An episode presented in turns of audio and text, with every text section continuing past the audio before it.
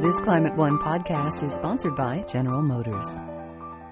How will we power our future? Can we create a healthy and clean economy? Climate One at the Commonwealth Club is at the forefront of the global debate about energy, economy, and the environment. Bringing together the brightest and most provocative leaders of our time, Climate One is the place where big ideas get heard. With thoughtful and insightful discussions on policy, business, science, and culture, Climate One founder Greg Dalton gets to the heart of the matter. It's our future. It's time to come together. I'm Greg Dalton, and today on Climate One, we're talking about climate on our brains. There is abundant evidence that our fossil fuel driven lifestyles are frying the planet and driving weird weather people are experiencing everywhere. Yet public concern about climate disruption has been declining in recent years, and even people who are alarmed about it are not doing as much as they could. Over the next hour, we'll look at the psychology, language, and social cues that determine how people respond to human caused climate disruption. We also will talk about how people assess the risks that carbon pollution presents to their personal well-being, their children, their community, and the economy. Joining our live audience at the Commonwealth Club in San Francisco, we're pleased to have two guests. Dacher Keltner is professor of psychology at UC Berkeley, where he studies the social function of emotion, power, and social behavior, and negotiating morality. George Marshall is author of Don't Even Think About It Why Our Brains Are Wired to Ignore Climate Change. He's a former campaigner for Greenpeace and now a communications consultant based in Britain. Please welcome them to Climate One.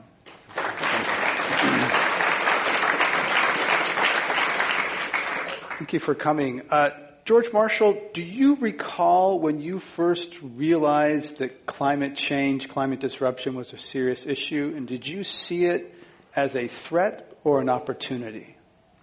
You know, I'm so glad you put the, the, the, question that way because built into that question is the idea that there is a, a moment at which you, you, you have this, this point of awareness. And I think for many people there is. I mean, in, in uh, religious terms, people would call it a, an epiphany. Mm-hmm. And I think that's part and way of what I talk about um, in the book is that we, we're so used because it comes from language of science to think of climate change as being uh, just coming to us in the form of information that we somehow acquire as if by some osmosis and it just sinks in. And when people don't get it we just think well we just need to throw more information at them. So for me yes i, I did indeed. I, uh, in 1988 i went to uh, a small a small public meeting. Um, I was trapped living with my parents actually, trying to, trying to get out and find a life for myself. And I went along and there was just, uh, just in a small town where I lived in Britain, there was a public meeting, and I left absolutely shocked and devastated. The other thing, which was remarkable about it, is how quickly that feeling passed. That I'd look around and go, this is really serious. I'd talk to people, and no one seemed to know anything about it. There was no interest. Everything was going on as usual. And, um, and then it was another 12 years before I started seriously working on it. So I think climate change is when it's a challenge or an opportunity or whatever, I think it's very much what we, what we make of it. But the thing that I take from the lesson is that, that how we see it is very much in terms of what we're picking up from the people around us. We can feel whatever we like about it, but, but if you're not getting that support from the wider society outside, it's very hard to hold that conviction. Dacher Keltner, did you come to it intellectually or emotionally? Do you remember? Well, I think I'm a testimony to what we're learning in the social sciences, which is that this, this issue really came to me emotionally. And as somebody who studies different species to make sense of where we came from evolutionarily, what really hit me early was the loss of species, and in particular, you know, the reducing populations of great primates uh, in Africa, um, and that spoke to me really personally. And then I think the information and the facts and the kinds of things that George represents in his book became ways of making sense of, of that initial emotional reaction. One of the things which is a real challenge of climate change is that it, as a narrative, it does not have an enemy with the intention to cause harm. None of us, none of us seek to cause harm through the things which cause climate change, which is living our lives, or we're driving the kids to school, or we're having a holiday, or we're you know, visiting our, our, our sick sister or something. There's, there's, there's no intention. In fact, there's often an intention to do good. So when we say that these things are harmful, it creates a lot of a, a it's a heavy emotional load and it, it creates a lot of tension for people. So in the absence of an enemy with intention to cause harm, I'm afraid that we know for the way that our brains deal with narratives that missing parts on narratives are like a vacuum that seeks to be filled. And therefore, indeed, what happens is that people slot an enemy into that narrative. They will bring one in. on my own side, on the environmental side, I think we have overemphasized the role of uh, the disinformation campaign or the, uh, the oil oligarchs funding uh, misinformation. I'm not saying these aren't serious problems, but I'm saying I think we've done that because we're so drawn towards enemies. Um, I think we've been quite fast to demonize our companies which are doing some seriously negligent things. But that is also a way of playing down our own culpability in this through the way that, that, that we live. And of course, people on the right respond to all of that by slotting people like me into the narrative, making us into the enemy. And therefore, we just get into this head to head of one set of enemies against another. Again, as I said, but the narrative structure we create around climate change becomes the issue. And that becomes the thing which people say, I believe in climate change or I don't believe in climate change. It's the story that's been built around it. And there's lots of environmental organizations, their business model and their funding is often based on having an enemy. You know, these, write us a check and we'll, we'll fight these demons, we'll fight these bad guys, right? I mean, yes, and I, and I don't want to, but I don't want to put that down either. I understand that's not a, just a cynical exercise in fundraising. That's a, that's a genuine attempt to make sense of a very, very complex issue by creating points of pressure where you think you, you can make change. I mean, that is the nature of, that is the nature of campaigning. Is you can't go after everybody all the time, so you try and see where you can do it. But as I say, the, the danger is, however, that that then becomes the focus of the issue. And it's particularly dangerous in that I think we have this extraordinary partisan divide on this, where climate change has become so identified with your political identity that uh, when we play these enemy games, we are just reinforcing the divide, which really shouldn't be there we really, this should be an issue where we're finding common ground between people of different political worldviews. But of course, if we keep saying, well, this is the enemy and you are the enemy, then of course people who, who identify with that side are going to say, no, you're the enemy, and you just, you, know, you lose sight of the story. Gets to tribes and social cues. Dr. Keltner, you want to comment on that? Yeah, absolutely. You know, I mean, one of the really interesting challenges that George poses in his book is what kind of narratives can we construct about this issue to mm kind of bridge the partisan divide. And what we're learning from the social sciences, first of all, that is a really important piece of advice because we have this storytelling brain that really is moved by stories, even in some studies more than facts and hard statistical data, which people don't intuitively grasp. Really, another interesting issue to think about, and there's recent social scientific work on this, is that a lot of the classic narratives about climate change have to do with harm and care, right? We want to take care of vulnerable species or take care of the environment or the loss of uh, um, parts of our ecosystems. And that narrative is probably appealing to this audience, right? And to, in general, to one side of the partisan divide, liberals.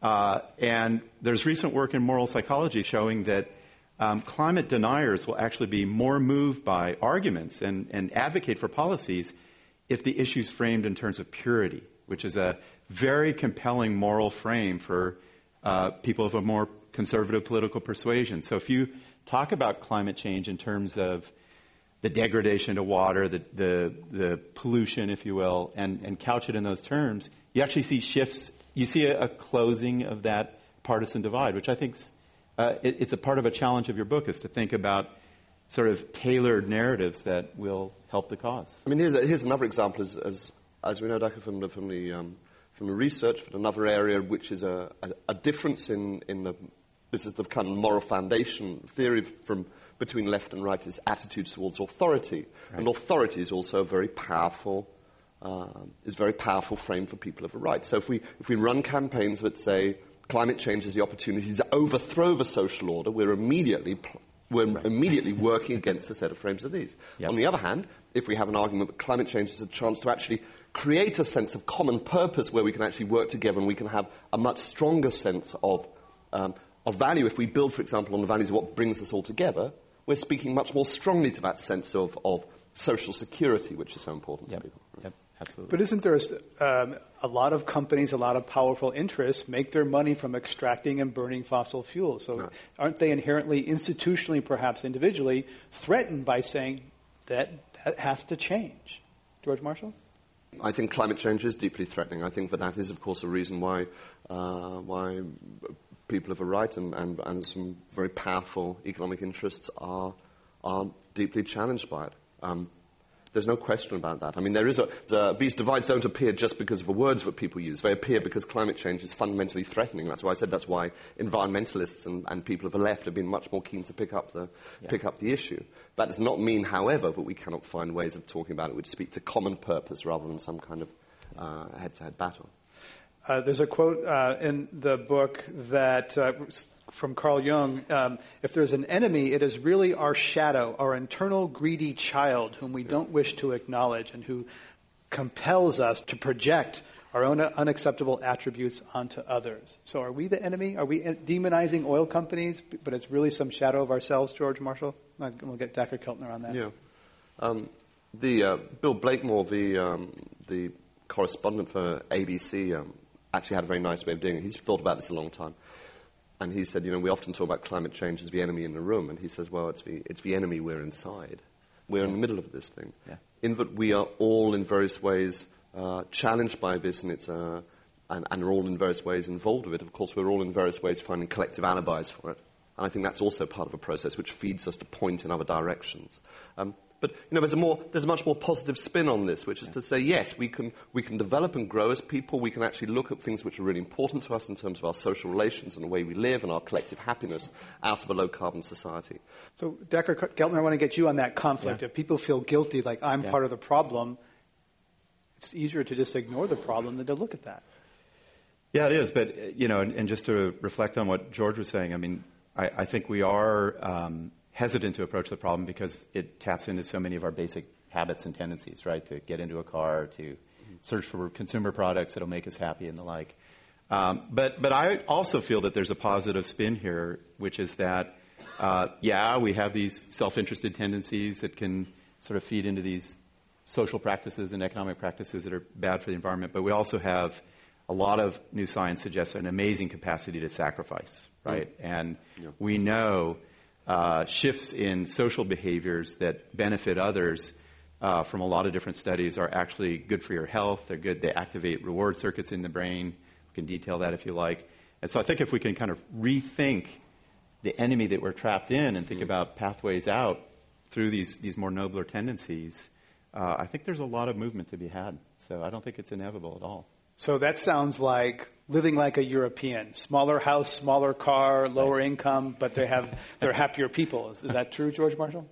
Whether or not I'm not uh, European on the panel. Whether you're, you're, you might be European for the next couple the couple months or years, but yes. You know, I um, you know I, I live in a I live in a small I live in a small community in a in a rural part of Wales in in Britain. Um, by all of the social indices, one of the happiest places in Britain. It is not it is not one of the richest. The most important thing there is a sense of social identification that people have, with a, a cultural identification and a sense of place, not the hypermobility people live there their, their whole lives. And I do think that's what people are yearning for, yeah. and, and that people most desperately need. So yes, it, it's, it's, fairly, it's fairly obvious that, in Ameri- in, that America has a much higher level of energy use and resource use, but it isn't measurably happier than Europe. Yeah. It's also true, actually, that in terms of the measurements of collective happiness, but it's peaked in the early 70s. Yeah. If we were to think of, if we, if we were to recognize that actually, if we were to go back to the living standards of the early 70s, but also to the, to the social systems that went with it, that we would have gone, especially with modern technology, we would go a very, very long way towards dealing with this climate change problem. So you know, people have this idea that it's all about going and living in a cave. I, I don't know. but of course, that's a generated narrative, isn't it? yeah. That's, that's like a, that's a way yeah. of putting the whole thing down and demonizing it. But actually, the fact is that there are ways we can reinforce our own communities and that we can, much, we can much, be much stronger with that. Yeah. If you're just joining us on Climate One today, we're talking about climate psychology and messaging language. I'm Greg Dalton, and my guests are George Marshall, author of Don't Even Think About It Why Our Brains Are Wired to Ignore Climate Change, and Dacher Keltner, professor of psychology at UC Berkeley. Let's talk about risk. People interact with risk in all sorts of ways in their daily lives, from getting in a car, usually now social norm is putting on a seatbelt. When I grew up, I never wore a seatbelt, uh, smoking, etc. So, uh, George Marshall, talk about risk in daily life and also how we process the risk of something yeah. as big as climate. Yeah. We we are, I mean, there is this sense that, that, we are wired in various ways to respond to different, different triggers to, to respond to in terms of risk, or certainly a sense of threat. Uh, and there's a, There's a great deal of research on that. We certainly know that what psychologists would call salience is a very huge part of it. Something which is happening now, something we can see very, very clearly.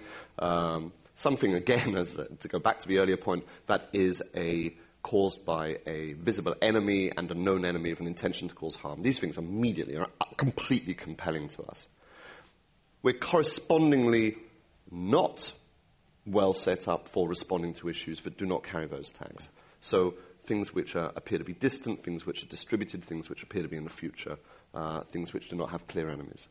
So th- there is, a, there is a, a, a, problem with this that we are, that the kind of, of issues that we are set up to respond to through our long, long development and history are not well met by issues like climate change. And again, this is why things like narratives are so important, because this is the way that we give it a shape and form of a threat. But this is also potentially potentially where the risk is. But I would add, of course, something that we do is that we're actively seeking to avoid it. So one of the things that we do is that we quite deliberately construct narratives around it which make it fall against those biases. We're, we're, we're pretty smart on this. So. Although climate change has been underway now for 100 years, it's very clearly underway, but there, there are major climate shifts happening, the vast majority of people are persuaded that climate change is something far in the future. 10% of people in America, only 10% think that climate change will seriously affect them. Over 80% think it'll seriously affect future generations. Yeah. So there's, so there's, and that obviously includes a number of people who don't think it's happening at all. It's most peculiar. It's, it's a way of, it's a way of, it's a way of responding and shaping the things so that we know that there are issues we respond badly to in terms of risk. So we're deliberately shaping it in the form which is going to fail against those very biases. Yeah. Dr. Keltner? Yeah, you know, I mean, this is such a, an, an interesting place to draw on the contemporary neuroscience, right? So what we have in our brains is a, a, a, part of our nervous system called the amygdala, which triggers stress and cortisol and, and fight or flight behavior. And, and that's been crafted by tens, hundreds of millions of years to respond to what George is describing, which is immediate threats, probably dangerous objects, predators out in the environment, and not these abstract, long lasting events that involve complex systems like climate change. But what I would argue is that there are other parts of the brain the old brain that will drive the right kind of behavior that are capable of being activated by these arguments. Things like uh, what E.O. Wilson talked about, the great uh, naturalist at Harvard, that we have this love of nature and other species that has a lot of deep evolutionary roots that probably is draw- driving a lot of the kind of behaviors that are good for the environment. So I think George's challenge again is to shift out of this risk narrative, perhaps, mm-hmm. which people don't we're, we are woefully uh, unable to appreciate risk and move to other kinds of frames, maybe. So I think the the other thing that um, the the recent cognitive research is showing is that the processes of disattention may, yeah. if anything, be more important than the processes of attention. Right. So the things which alert us to risk is one aspect, but the only way we can survive in a in a, the, the information saturated world that we live in, sitting here facing a room but but may under historic conditions have contain as many people as I might have met in my entire life in a hunter gatherer group, and then going out into the street and dealing with San Francisco and dealing with the whole world and heaven knows watching American television. Um, or, or, or, an American football game where it's like, well, is the game happening or isn't it happening? What, what's that? Is that a... um, so uh, we are extremely adept at not paying attention to things, or indeed just going, okay, I don't need to worry about that anymore we have an inbuilt bias to disregard things just to keep ourselves sane. So it's partly that climate change doesn't carry the things that trigger that sense of attention, but it's also partly that it has a number of things which trigger our disattention. And one of those is, like I said at the very beginning, my experience of being moved by climate change and then finding that no one was talking about it. Yeah. And that triggers disattention. You just go, well, this is, this is not happening out in the wider social realm, and therefore it doesn't exist. Right? Climate change has been framed as, a, as an issue for future generations. I'd like to talk about children. Uh, John Oliver, the, the comedian, said, you know, we can't be trusted with a future tense. Uh, and, and, clearly we're, we're not, uh, you know, we're not doing so well for stewarding for future generations. Is that a useful frame? George Marshall, you said climate is here and now. It's not about polar bears and grandchildren. Yeah. Let's talk about th- whether that responsibility for children, uh, if that pulls on some strong evolutionary impulses yeah. in ourselves.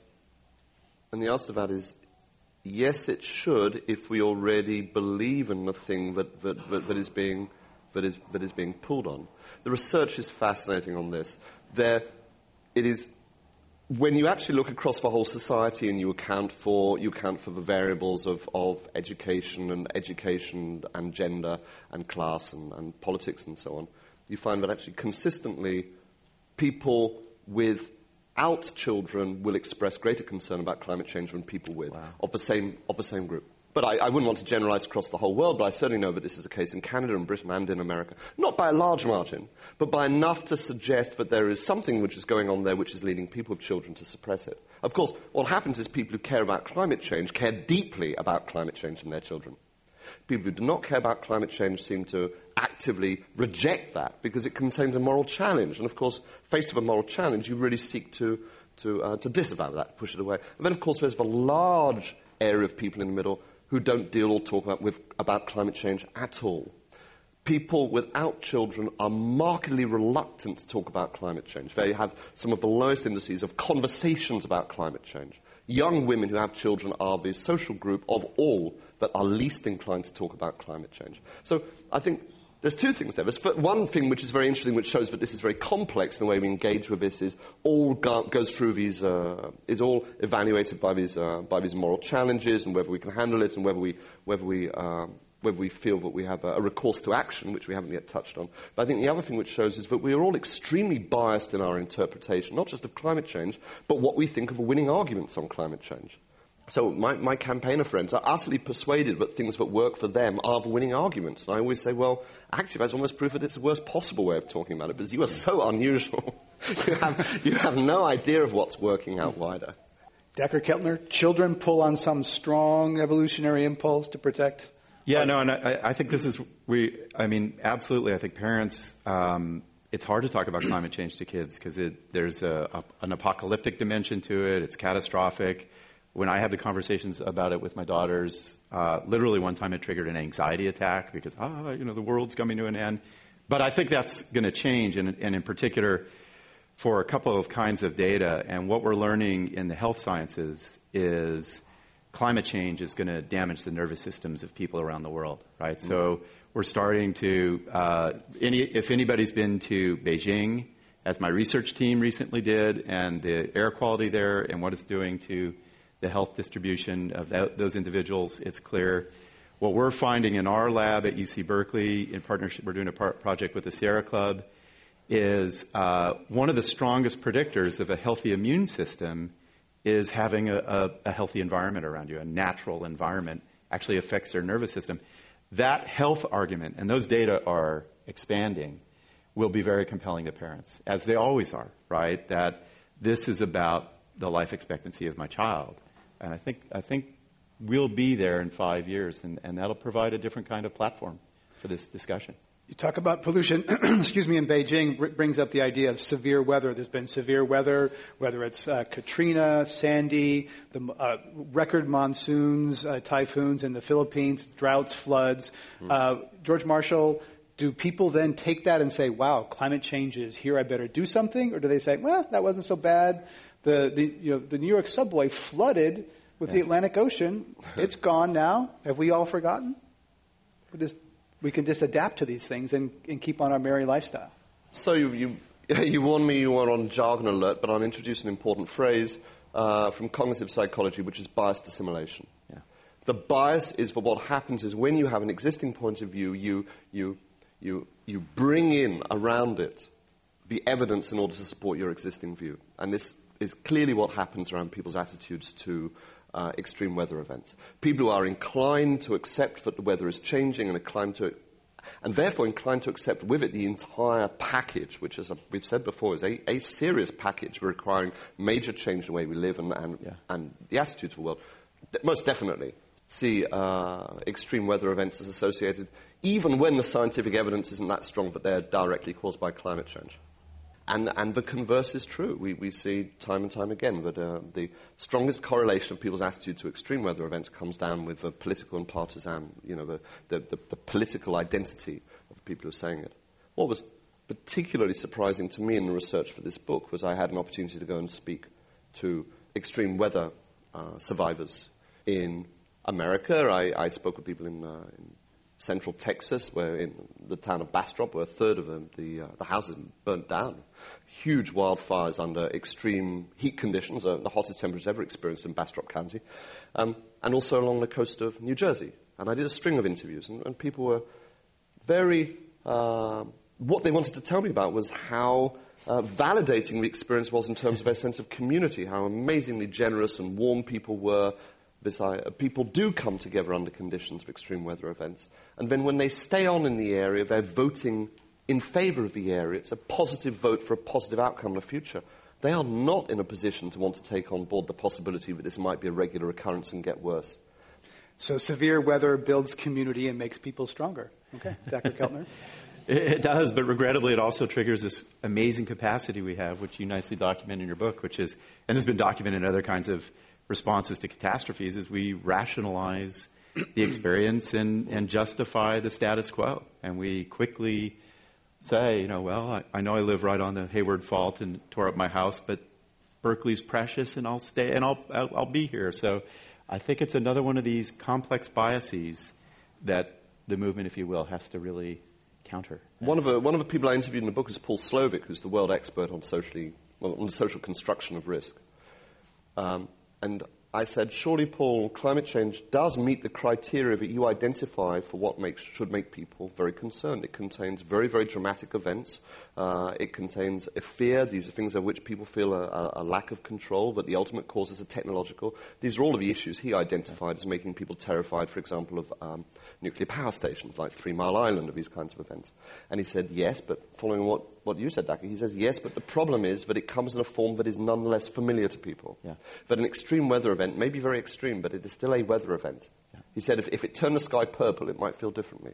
But the problem is, the problem is that not, we are both socially, but we are also um, we are also, from an evolutionary point of view, adapted to deal with these kinds of things, and we are extremely adaptive. And part of that adaptive coping is the way that we all come together and we rebuild. Right. And so right. already those narratives are in place, which makes it hard for us to recognize that there is a consistently building threat. Yeah. We're talking about psychology and, and, communication at Climate One today. Our guests are George Marshall, author of the book Don't Even Think About It Why Our Brains Are Wired to Ignore Climate Change, and Dacher Keltner, professor of psychology at UC Berkeley. I'm Greg Dalton. Let's talk about a couple of uh, fables, long uh, held narratives. The Boy Who Cried Wolf and Chicken Little. How do those look uh, in a climate context?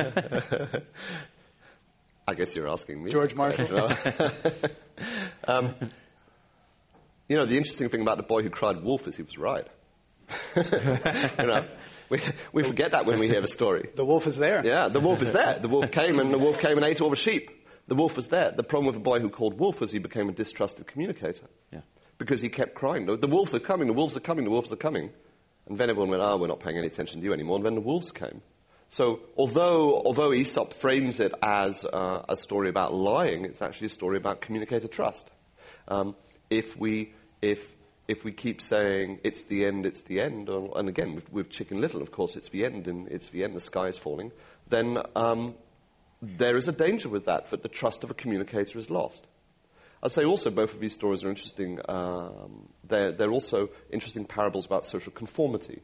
So um, both uh, the boy who call, called Wolf is the idea of, of the outsider who is calling on something. And, and, outsiders who call on things are given credibility. It's interesting. We just assume everybody follows everybody else, but they are. Same thing in Chicken Little. You know, like Chicken Little, this one person says, I've heard something and this is, this is, this is, this is, you know, the sky is falling. And that person then creates a social conformity amongst people who follow. And what's interesting in the way that the story builds is that one person says to another, says to another, says to another, and then this thing that is without evidence becomes a social fact. It's one of the things I talk about in the book, that actually, you know, we think of climate change as being scientific facts, although, to be honest, scientists are very wary of that word fact, but we think of this as being based on scientific facts, but actually it's about social facts. So Chicken Little is about, is about the, the social facts that are generated through a rumor that gets, that, that gets shared between people. And it goes back really to that thing that socially shared narratives can be way more powerful than uh, the evidence behind them. There's another person quoted in the book, uh, Bob Inglis, former Republican congressman from North Carolina. He's been on the yeah. stage at Climate One. He was tossed out of Congress in part because he stood up and said, I'm a Republican, I, I accept climate science. He was actually converted by his daughter. He was mm. a climate change skeptic. His daughter, high school daughter, came to him and said, Dad, you got to look at this. He did. Uh, and George Marshall, you quote him in the book as saying, listening to Greens is like seeing a doctor who says, oh my gosh, that's the biggest melanoma I've ever seen. So, but how can people who are concerned about this, who are emotionally connected to climate change, communicate it with people without being a prophet of doom? Yeah, it's actually interesting. When Bob was talking, he also said that we were, we were seen as being uh, uh, grey ponytailed bedwetters who get on, knickers in a twist kind of, I thought, yeah, okay, that's interesting. That's, that's I, I, said, I, I, said, Bob, I'm not going to tell you what we say about people like you and your friends. Actually, Bob's got a good sense of humor. He's, he's, a, he's a, good guy. But um, it is, it is, it is true that there are problems. There are problems with telling people about how serious it is, and that the, the more serious things become, the harder it is to communicate it. Um, and I, I have to admit that even as, a, as a, somebody who does communications for a living, I do not have a clear resolution for this. It is a constant debate within the, within the environmental community and people who are trying to do this about do we just, do we, do we actually talk about this in terms of the seriousness of the threat, hoping that we can trigger that threat response? Certainly maybe through a narrative rather than just, just presenting the data. Um, or do we realize that there's a point that people may not get triggered by that and that they may just simply go into a kind of a, a, a disavow mode? Yeah. Similarly, where people say, you know what, we don't need to talk about that at all. We can just simply talk about the opportunities. We can talk about the benefits of a low carbon economy. We don't need to talk about that. I'm afraid I have to say I think that this is just an area where individual communicators in their own groups will just have to find, will just have to find a balance. But I think what is interesting is that the nature of the threat, and again going back to this point about narratives, of how the story is told around the threat is what will mobilize people. So different threats register in different ways for different people. And really it's about pulling out both the positive benefits of, of, the, uh, of the changes that we need to make and the threats in ways which speak clearly to the worldviews of the people we're speaking to. Not assuming that you know, the, the Amazon burning down or Bangladesh going underwater or polar bears dying is something which is going to trigger with somebody who's just trying to put food on their table. Maybe for them it's going to be something which is much more direct and local in impact and concern their community. Dacher Keltner, how do you look at that balance between hope and fear as a psychologist and researcher? Well, I mean, I think that we've we've detailed that uh, the the fearful quality of this risk, but then the the disavowal of fear that that most of us have because of psychological reactions to fear. But I also think that there's uh, people respond very powerfully to hope and to elevating narratives. Uh, we know in the persuasion literature, so I take a great deal of hope in a lot of the sort of social behaviors that are taking place, be it right, more people in the Bay Area riding the bicycles, people shopping locally, some of the classic issues in, in this, this field. You know, one of the things I just wanted to elaborate upon um, that George was talking about, and it really is a challenge in the book, is you know, the politicization of of this issue makes it hard to talk about with a lot of people. Uh, and one, and you know, across the book, you see these stunning examples of how people just will not make it a conversational topic, climate change. But what we know is um, is and, and from studies of, for example, of social networks, is that to the extent that people just make it an everyday part of their social conversation, talk about different practices that they're engaged in, what you see in studies of neighborhoods is those habits are picked up very yeah. quickly by other people. So one theme of our day today is really sort of the emotional themes to the narratives. The other that comes out of your book very clearly is talk about it, right? Just make it part of family conversation today uh, and in your community. Let me follow up on that. Sure, George Marshall. Yeah, the um, so in parallel to this process of attention and disattention that I, that I said we have, there's also um, a process of conversation and non-conversation, right. and for a long time, we've been thinking that the non-conversation climate change is just an absence of conversation. But it's clear that it isn't, and there's a growing body of evidence to show that it actually has its own shape and form, but there is a, a very socially created, socially reinforced non-conversation which is happening. And, you know, life is, life is an experiment after all, and I'm sure any of you who care about climate change, when you go and you, you talk with your friends or family or people who are not within the same, right. maybe the same politics or worldview as yourself, you'll find this conversation that just dies. Yeah. You, just, you just put it out there and you say, I think this drought is climate change. And then he watches this conversation just withers and, withers and dies, or it just mysteriously just starts shooting off in a different direction. and uh, those people who have studied this have made analogies with the same way we have socially constructed silence around things which are far more morally challenging, like human rights abuses. But entire societies can, can enter into non, non-discussed and non-negotiated collective contracts about what can and cannot be recognized and what it's appropriate to talk about. I really think climate change is one of these areas like, uh, like uh, previous struggles over, um, over social rights, uh, disability, um, sexual abuse, for example, where there is a socially constructed silence that has to be confronted. We, we, we know, we know a third of people uh, in recent polling couldn't recall a single conversation they'd ever had with anyone about climate change. And the vast majority of everyone else only talks about it with very close family and friends, and indeed scarcely at all. So, yes, I think the greatest one of the greatest opportunities and one of the kind of like take homes from conversations like this is to recognize we all have powers as actors, as Dacher was saying, but we all in various ways influence the social norm of people around us. Right. And that we have to be open with this. And if we're convinced about this, we have to say, I'm convinced.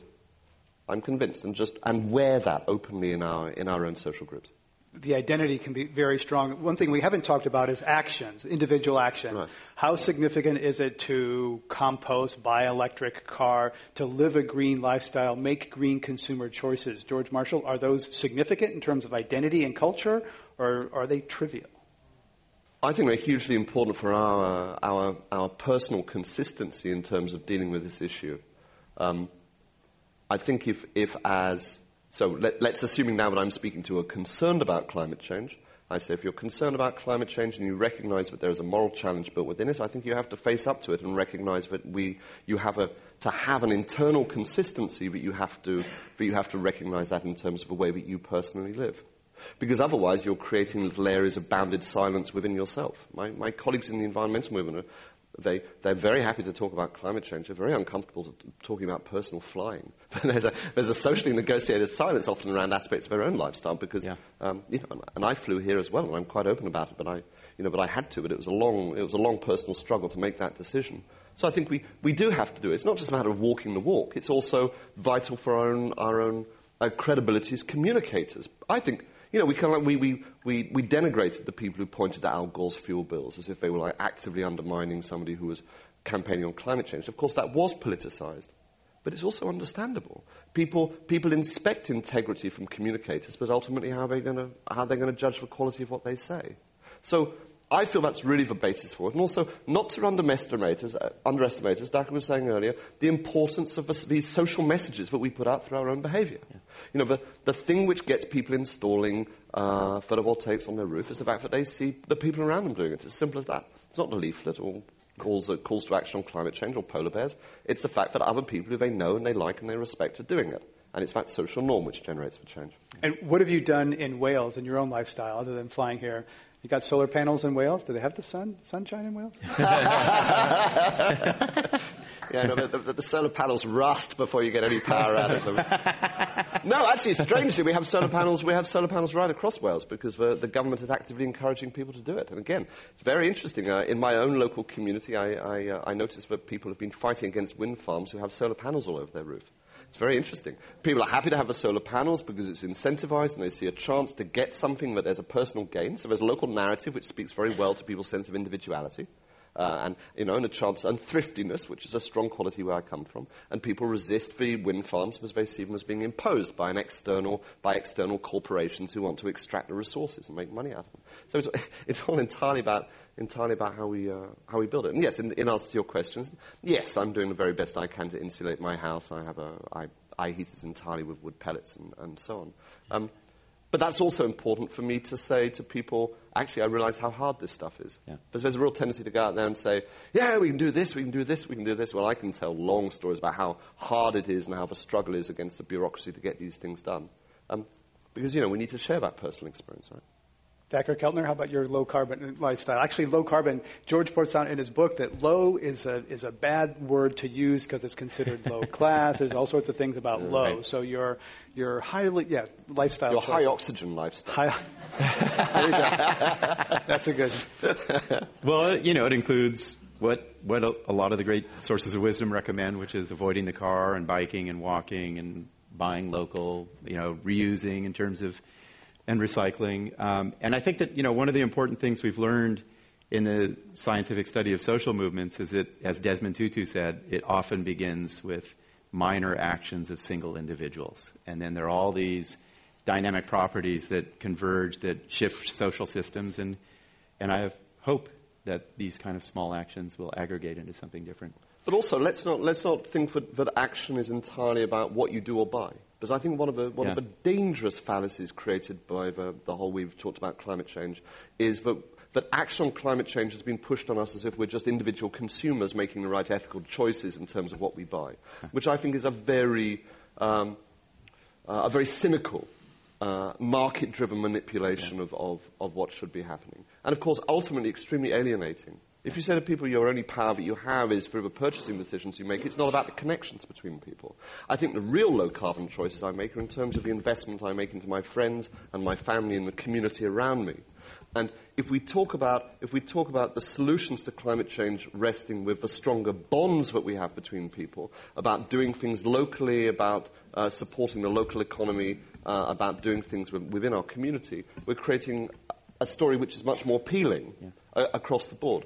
You know, when we did focus groups across Wales, we found that these, um, these exciting stories that people love about the excitement of a new low carbon revolution and how we're all going to have battery powered cars and we're going to have solar panels all over our roofs absolutely bombed with a large majority of people who, let's face it, are struggling just to, just to keep up their mortgage payments. We've really got to avoid messages around climate change that just says, no, it's a different kind of consumerism. Yeah. We're talking about climate change at Climate One. I'm Greg Dalton. Our guests are Dacher Keltner, professor of psychology at UC Berkeley, and George Marshall, the author. Before we go to audience questions, there's one part of the book where I think there's a there's a mistake and that is you write that sex is a carbon neutral activity. Now, now that may be true in Britain, but but here you think about all the food and alcohol and all, all of the, the fossil fuels that go into the food and alcohol, the, you know, leather involved. Right, so, leather, yeah. Okay. Yeah, never mind the rubber. Look, let's go to our yes. uh, audience questions. Welcome to Climate One.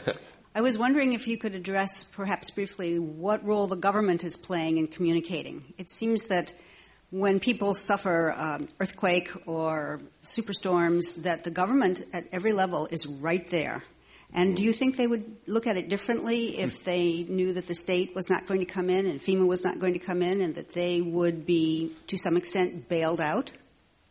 Good luck to tackle that the nanny states there for us. George Marshall? You know, isn't it? I find it really curious, and it goes to show how complex these things are, that right. people who are so utterly resistant in, in their political worldview right. to government are so extremely insistent, but government comes in and, yeah. and supports them in these moments of crisis. I think it just goes to show that people are very, rather than saying we can assume how people feel about things, but actually people's positions are, are very, uh, are, are, indeed very emotionally driven. Um, I, I, think there is a real opportunity there for the government, but everyone who is involved with these things, to make a point about longer term adaptation and resilience around all of these extreme weather events. We know that whilst it might be hard to talk about climate change in terms of uh, you know, uh, emissions and responsibility and lifestyle and all of these things which are challenging to people, we know that if we talk about this as something which is now happening and is real that we need to adapt to, we need to protect and prepare ourselves for, but we have we're speaking there to the, the, values which are much, much broader about people coming together, again, coming together in their communities and working together to protect and defend the values and the things which are important to them. I would like to see a lot, lot more of that. Next question, welcome.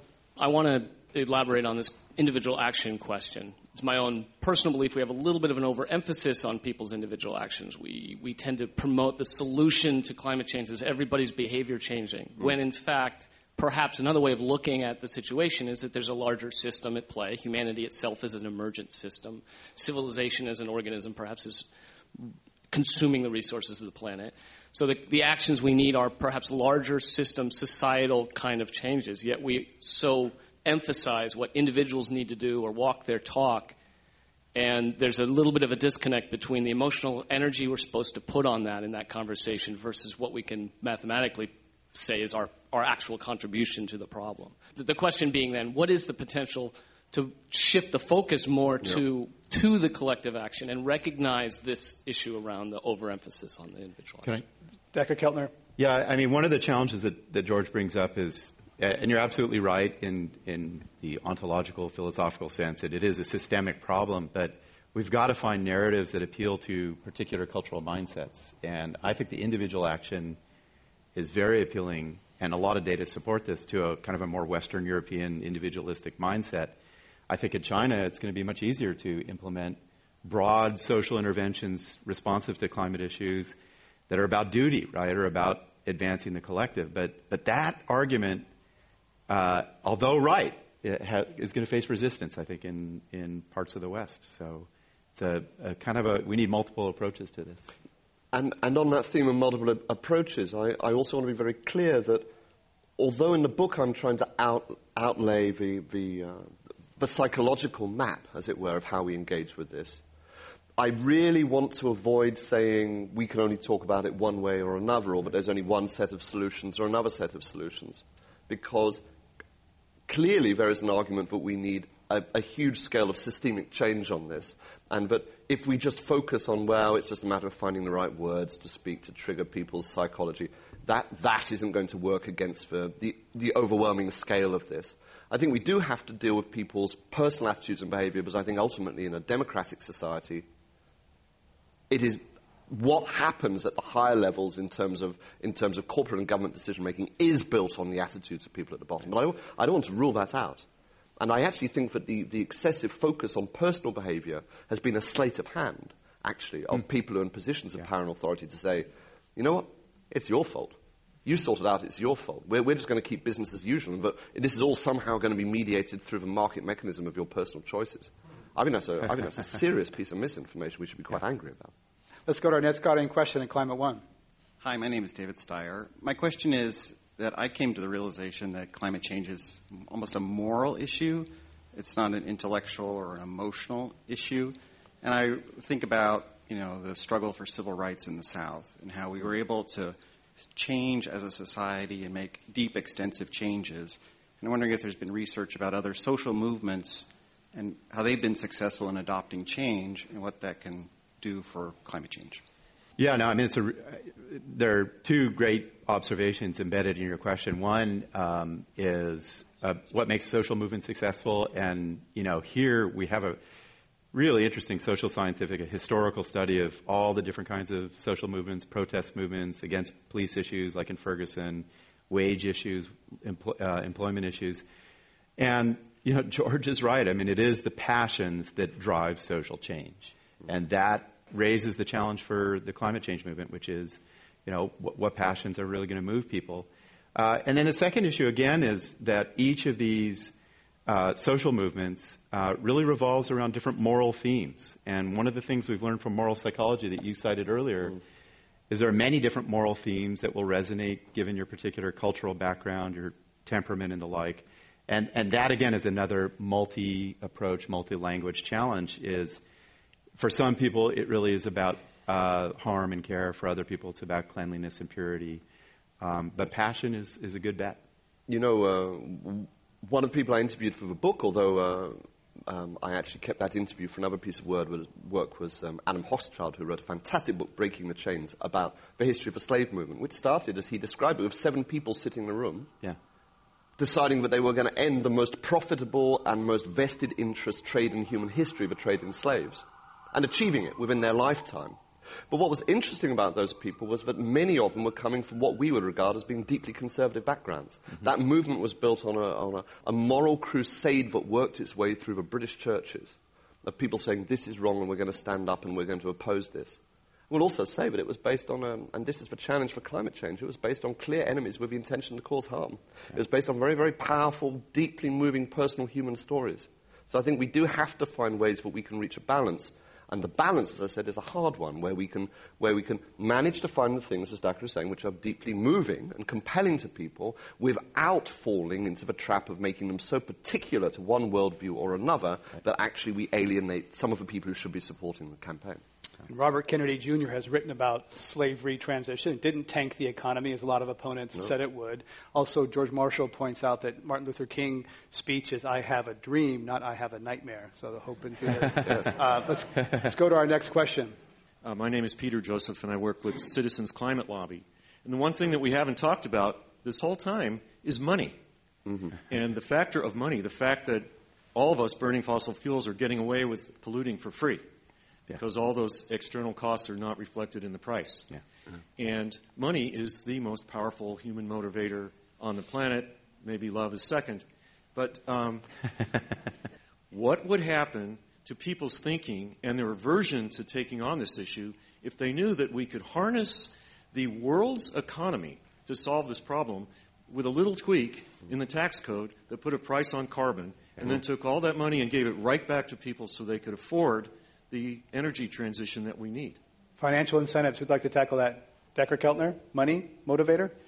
Uh, it is a big motivator, but uh, I think the social uh, benefits of, of pro-social behaviors we're finding in, in different kinds of laboratory studies are just as powerful, often more powerful. So I think we kind of have to shed ourselves of that mindset. But I'd love to hear George's response to your policy question. I yeah, I also yes, I also want to I want to emphasise that as we know, money is money is actually tied up with the values of what money is and what it does. Does it does it bestow status? Does it uh, is it something which enables you to do to be a better parent or a better mother or, or be more successful in your society? So money is actually often the, the medium of, of values, and there might be a way of going straight to those values.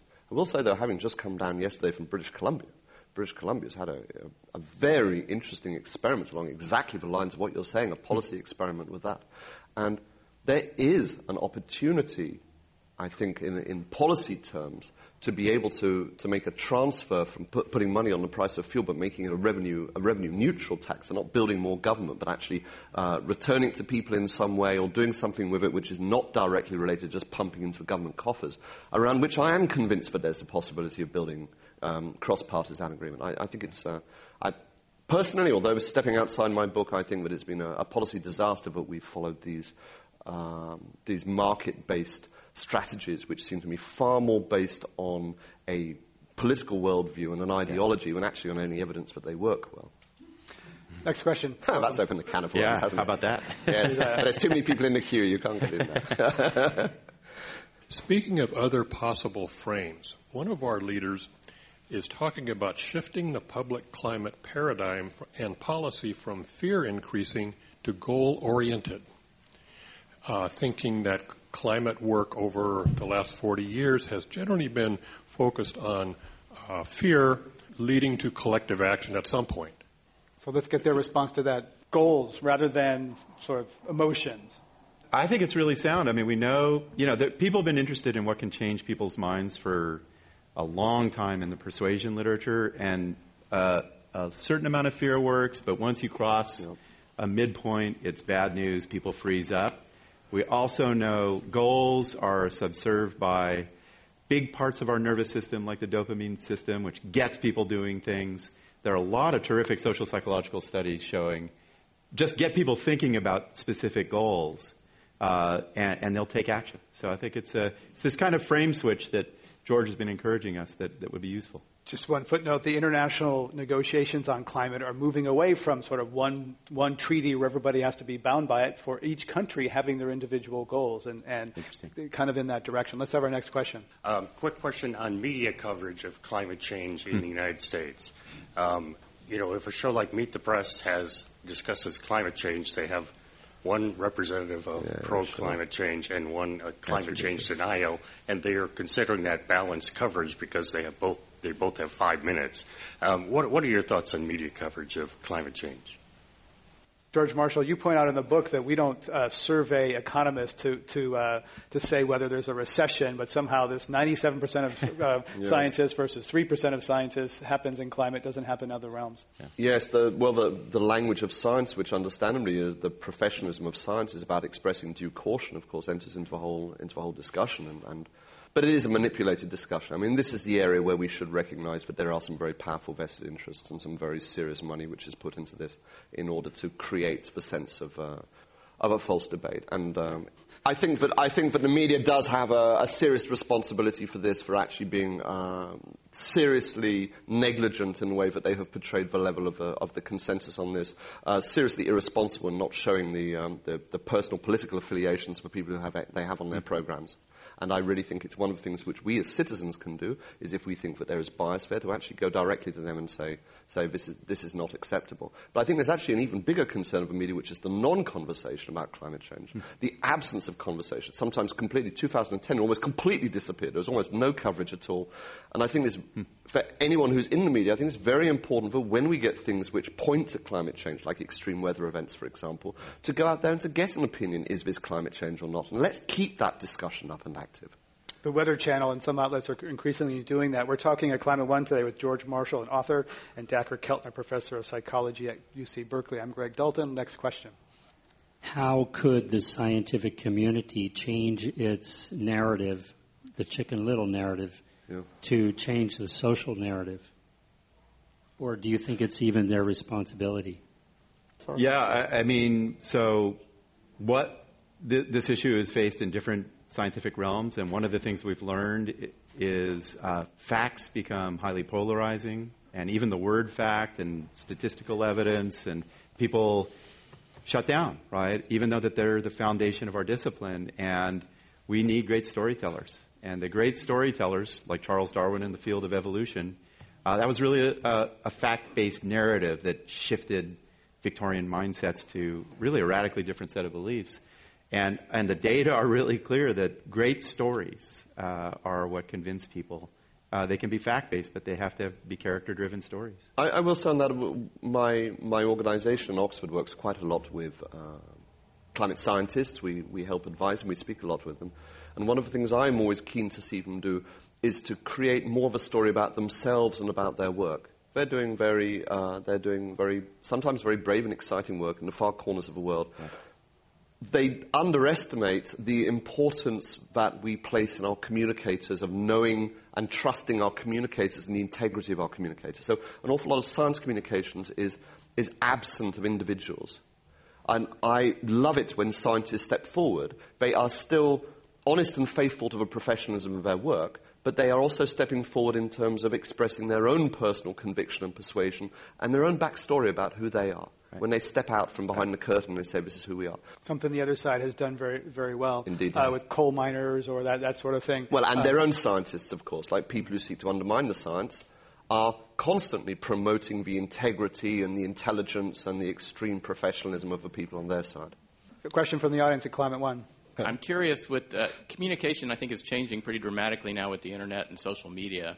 And you haven't really mentioned that at all as, as any kind of uh, attitude changer or uh, a way of progressing toward progress here, and I'm wondering how that might uh, play a role in changing people's attitudes and coming together for.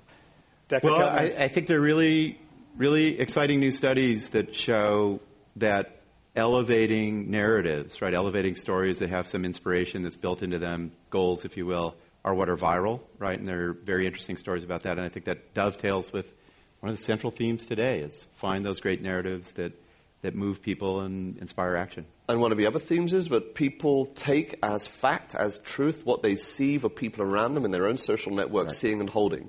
So that means that these new forms of social media become extremely powerful as ways of conveying new forms of, of socially held fact and new social norms. So please, again, I'd urge anyone who cares about this, please use these things and share your personal conviction and persuasion on climate change with the people in your own networks. And don't underestimate how important and powerful that is. Yeah. We tend to have a reliance on facts. We'll close here with just one quote in the book uh, by George Marshall from, I believe it's Clive Hamilton, who says, Denial is due to a surplus of culture rather than a deficit of information. We have to end it there. I'm Greg Dalton. We've been talking with Dr. Keltner, professor of psychology at UC Berkeley, and George Marshall, author of the book, Don't Even Think About It Why Our Brains Are Wired to Ignore Climate Change. Free podcasts of this and other Climate One programs are available in the iTunes Store. Thank you to our audience here at the Commonwealth Club and on the radio. Thank you all for coming.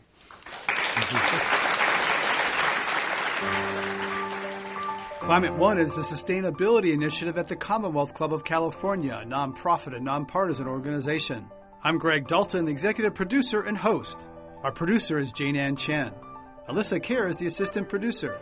The audio engineer is Andre Hurd, and editor is Annie Chelsea. The Commonwealth Club CEO is Dr. Gloria Duffy. This is Climate One, a conversation about powering America's future.